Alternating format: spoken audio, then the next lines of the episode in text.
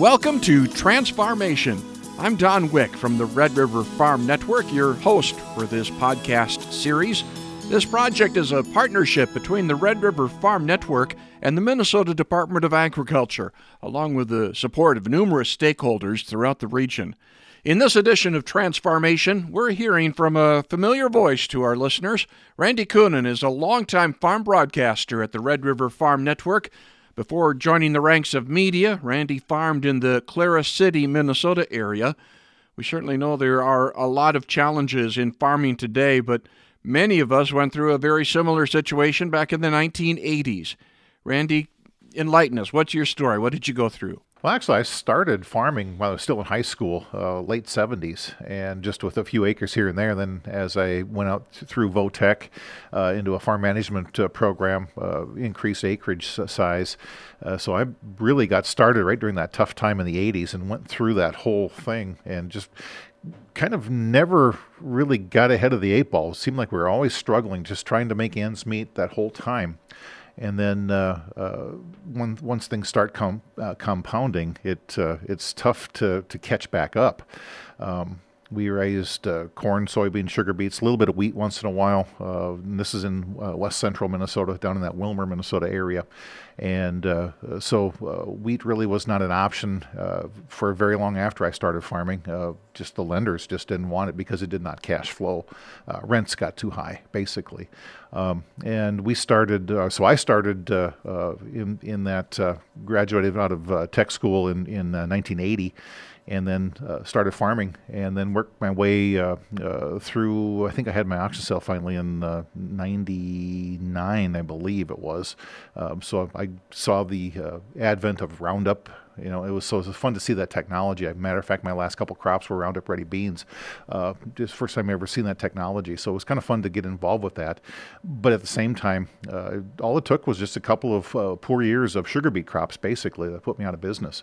Um, and we got to the point where where uh, we had to make a change um, when just like I said, you get behind the eight ball, and then all of a sudden you just can't keep up. I had three years in a row of, of beet crops were just a little bit too wet, and uh, so my yields fell below the uh, guarantees on the uh, crop insurance. So I was kind of in that no man's land for three years in a row. So I ended up paying the crop insurance, not getting any money uh, for a, a, poorer crop, and having the poorer crop. So it just kind of gradually just kept sitting backwards a little further, a little further, and a little further the, the whole time. Kind of like a domino effect. And yeah. it's frustrating because so many of these things that you dealt with are similar to what's happening today because they're out of your control. It's got to be frustrating. Right, right. One thing that I think I had going for, for myself was I had so many diverse hobbies. Um, I played music on the weekends and stuff. So for four hours, I could get away from everything and not think about the farm, which I think was a, a probably a lifesaver. Um, just was just a way to, to to get away and, like I said, not think about it. I could concentrate on just playing music, and uh, uh, so that's what I did.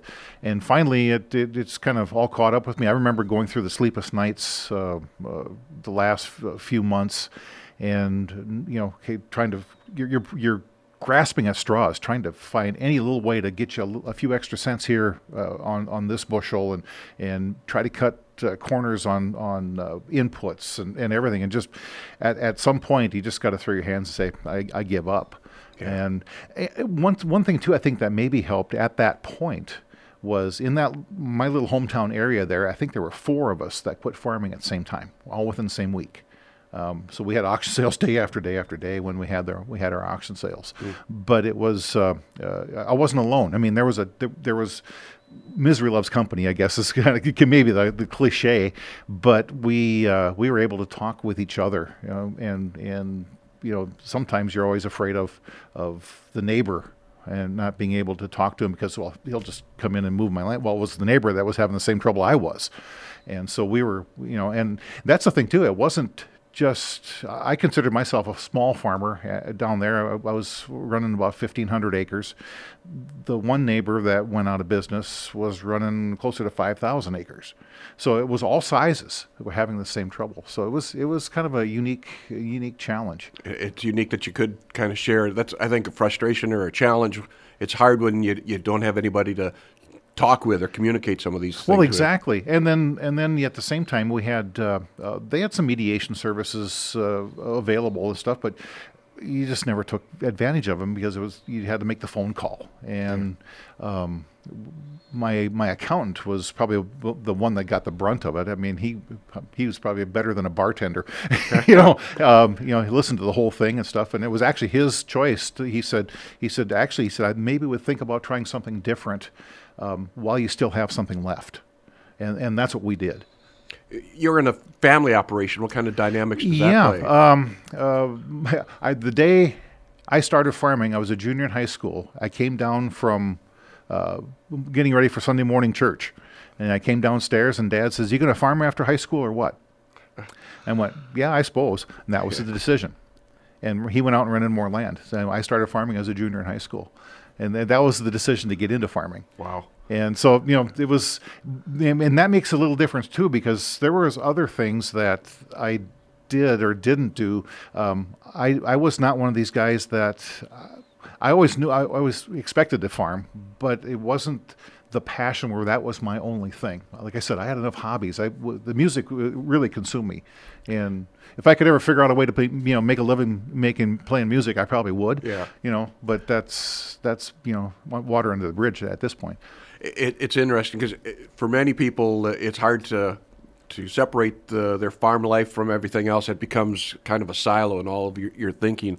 Um, I would also think it's hard to think of life after farming for, for many people. That's one thing you were able to make that transition. Yeah, and that's the first thing my accountant told me too. He said there is life after farming, and because he had seen it with other farmers and stuff, and and we had uh, farmers that left the farm and and uh, you know work, went to work for the railroad. Some were driving trucks, so, you know, some were uh, mechanics. That was the other thing too. I had I had a chance uh, when I I had started working radio part time because of playing the music uh, while while I was still farming, and uh, just kind of shore up. You make a few dollars here and there on the on the weekends and on the making ends meet.